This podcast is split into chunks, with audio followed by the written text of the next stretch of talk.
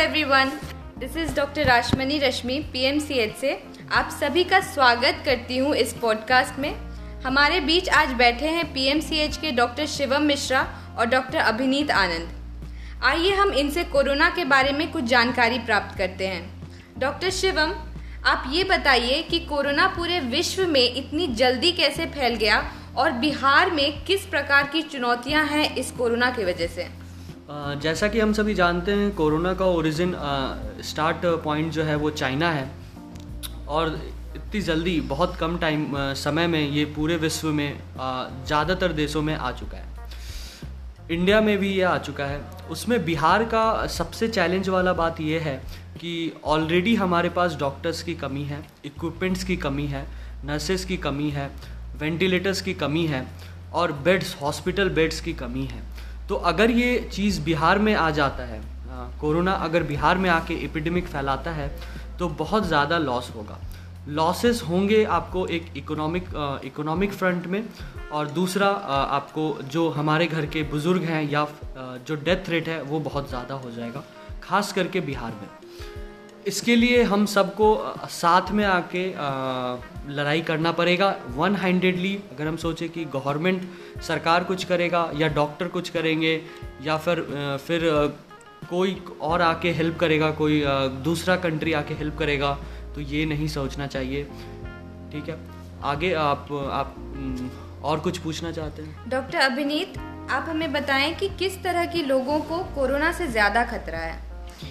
ज़्यादातर तो ये खतरा बुज़ुर्ग लोगों में है जो कि 60 वर्ष से ज़्यादा उम्र के हों और आ, कम उम्र के बच्चे 60 दस दस वर्ष आयु से भी कम उम्र के बच्चे जिनमें बीमारियों से लड़ने की प्रतिरोधक क्षमता कम हो जाती है उनमें ये ये बीमारी होने की आशंका ज़्यादा रहती है। लेकिन ये जो युवा वर्ग हैं इस आयु वर्ग के बीच के लोग उनमें भी ये बीमारी फैलती जा रही है और आजकल ये केसेस भी बढ़ रहे हैं। तो कोई भी आयु के वर्ग के लोग इससे बचे नहीं हुए हैं। लेकिन जितने भी डाटा है उस, उसके अनुसार जो भी एक्सट्रीम एज ग्रुप है, यानी कि 60 से 60 वर्ष से ज़्यादा के उम्र के आदमी या 10 वर्ष से कम के बच्चे, उनमें ये संक्रमण आसानी से फैलता है और इसकी तीव्रता ज़्यादा होती है उनमें। और इससे बचने के क्या उपाय होंगे? तो हम देखें कि जैसे बच्चे हैं हमारे दस वर्ष के आयु के कम तो उन उस, उस उनकी ज़िम्मेदारी उनके माँ बाप पे ज़्यादा होंगी कि उनका उनके कपड़े का उनके स्वास्थ्य उनके कपड़े का ध्यान रखें उनके हाथ और मुँह को लगातार साफ़ साफ़ करते रहें और घर की साफ़ सफ़ाई निरंतर दिन में कम से कम चार बार डिटर्जेंट से घर को साफ़ करें। तो जिससे घर का एक इन्वायरमेंट उस तरह का बन जाएगा कि बच्चे भी सुरक्षित हों। और जैसे कि अगर उनको घर से बाहर जाना हो तो इस इस चीज़ को एकदम नियंत्रित कर दें कि बिना बेवजह बच्चे बाहर घर से ना जाएँ। और जैसे कि 60 वर्ष से ऊपर के आयु के लोग हैं तो उनको तो घर से बाहर जाना बिल्कुल बंद ही कर देना चाहिए, क्योंकि उनमें बीमारी से लड़ने की जो क्षमता होती है, वो बहुत कम हो जाती है। और उनमें एक बार ये संक्रमण हो गया तो उनको बचाना बहुत मुश्किल हो जाता है। तो इस तरह से या फिर आ, आ, या फिर ऐसा हो कि अगर उनको घर से बाहर जाना ही हो तो बहुत सारी सावधानियाँ बरतनी चाहिए।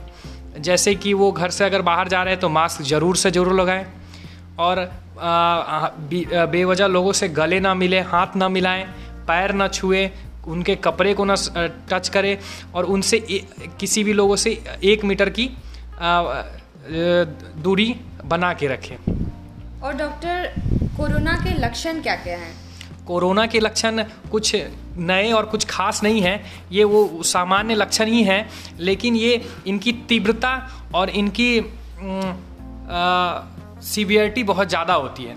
जैसे कि इनके लक्षण तो वैसे हैं कि जैसे आ, शरीर का तापमान बढ़ना लेकिन वो बहुत ज़्यादा बढ़ जाते हैं। खांसी रहना आ, सर्दी लगना सर दर्द होना जी मचलाना या फिर नाक बहना। तो ये सब लक्षण हैं कोरोना के, लेकिन इनकी तीव्रता बहुत जल्दी बढ़ जाती है और लोगों को सांस लेने में बहुत दिक्कत होती है एक समय के बाद और उससे उनकी मृत्यु होने की चांसेस बढ़ जाते हैं। डॉक्टर शिवम, हम आपसे जानना चाहेंगे कि क्वारंटाइन क्या है और किस तरह के लोगों को क्वारंटाइन में जाना होगा। क्वारंटाइन एक्चुअली ऐसा है कि अगर किसी को गवर्नमेंट ऑफ़ इंडिया वो डिटरमाइन uh, करेगा कि कौन क्वारंटाइन में जाएँगे बट अगर किसी को लगता है या uh, कोई कोरोना uh, से प्रेरित अगर कोई मरीज़ है और उसके संपर्क में आता है तो उसे हम क्वारंटाइन में रखते हैं जिसके अंदर हम पंद्रह दिन के लिए उसको उसके मूवमेंट्स को रिस्ट्रिक्ट कर देते हैं। और जनरली अभी देखा गया है बहुत लोग क्वारंटाइन को अवॉइड करना चाहते हैं। वो ऐसा सोचते हैं कि क्यों जाए क्वारंटाइन में? हमें तो अभी कुछ हुआ नहीं है। बट हम सभी को इसमें सहयोग करना होगा। आप ऐसा नहीं करिए कि क्वारंटाइन में आपको गवर्नमेंट ऑफ़ इंडिया रख रहा है और आप भाग रहे हैं। बहुत लोग हैं जो भाग जाते हैं। इससे बहुत ज़्यादा दिक्कत आ रहा है। क्वारंटाइन में आप रह के देश का सेवा कर सकते हैं, क्योंकि अगर आप क्वारंटाइन में हैं तो आप किसी और के टच में नहीं आए। आपने किसी को फैलाया नहीं वो कीटाणु। क्वारंटाइन में आने से पहले ऐसा नहीं है कि आपको बीमारी होना ज़रूरी है। बहुत लोग होते हैं जो प्रभावित नहीं हो पाते हैं वायरस से, बट उनको हमको क्वारंटाइन में रखना ज़रूरी है क्योंकि वो दूसरों को भी वो वायरस जो है, फैला सकते हैं। इसलिए क्वारंटाइन बहुत ज़रूरी है। इनफैक्ट अभी बोला गया है ऐसा कि मैक्सिमम जो हमारा एम होना चाहिए, ट्रीटमेंट का, वो यही होना चाहिए कि जो भी आपको कोई, जो भी आपको किसी भी कोरोना से सम जिस किसी भी व्यक्ति को है और उसके अगर संपर्क में आता है तो उस इंसान को पकड़ना ज़रूरी है। क्योंकि वो इंसान जाके आगे कितने लोगों को फैला सकता है इसकी आ, कोई कंपैरिजन नहीं की जा सकती है कि कितने लोगों को वो फैला सकते हैं। इसलिए मेरी मेरा ये अनुरोध है सभी लोगों से कि अगर आपको आता है कि आपको क्वारंटाइन में जाना है तो आप उसको एक्सेप्ट करिए और आप क्वारंटाइन में जाइए। अच्छा डॉक्टर यदि किसी को कोरोना वायरस का संक्रमण संक्रमण हो चुका है तो उसे कहाँ जाना चाहिए? अगर आपको शक है, जैसे कि मेरे कलीग ने बताया क्या क्या आपको हो सकता है, अगर आपको शक है तो आप सबसे पहले किसी भी सरकारी अस्पताल में जाइए। प्राइमरी हेल्थ सेंटर हो सकता है सेकेंडरी हेल्थ सेंटर हो सकता है, और आपको डिस्ट्रिक्ट हेल्थ सेंटर हो सकता है, सदर अस्पताल। सदर अस्पताल आप जाइए, और वहाँ जाके आप बताइए कि आपको है, वहाँ पर आपका स्क्रीनिंग होगा, और अगर उनको लगा कि आपको हायर सेंटर पटना जाना है तो आप वहाँ जा सकते आ सकते हैं। दूसरी बात है कि आप बिहार सरकार में अगर बिहार के अंदर हैं तो आप 104 नंबर पे टोल फ्री नंबर है उस पर कॉल करिए और वहाँ से आपको आपसे बात किया जाएगा और आपको आपसे कांटेक्ट बढ़ाया जाएगा। डॉक्टर मैं अंत में ये आपसे पूछना चाहूँगी कि आपको क्या लगता है कि हम इस संक्रमण की विपदा से निकल पाएँगे? देखिए ये बहुत गंभीर सवाल है। इसमें ऐसा माना जा रहा है कि सत्तर से अस्सी प्रतिशत लोग इससे अफेक्टेड होंगे। और उसमें से मैक्सिमम जो हैं वो कोरोना वायरस से बाहर निकल जाएँगे। मोर्टेलिटी रेट या मरने की जो आशंका देखी जा रही है, वो बहुत ही कम है।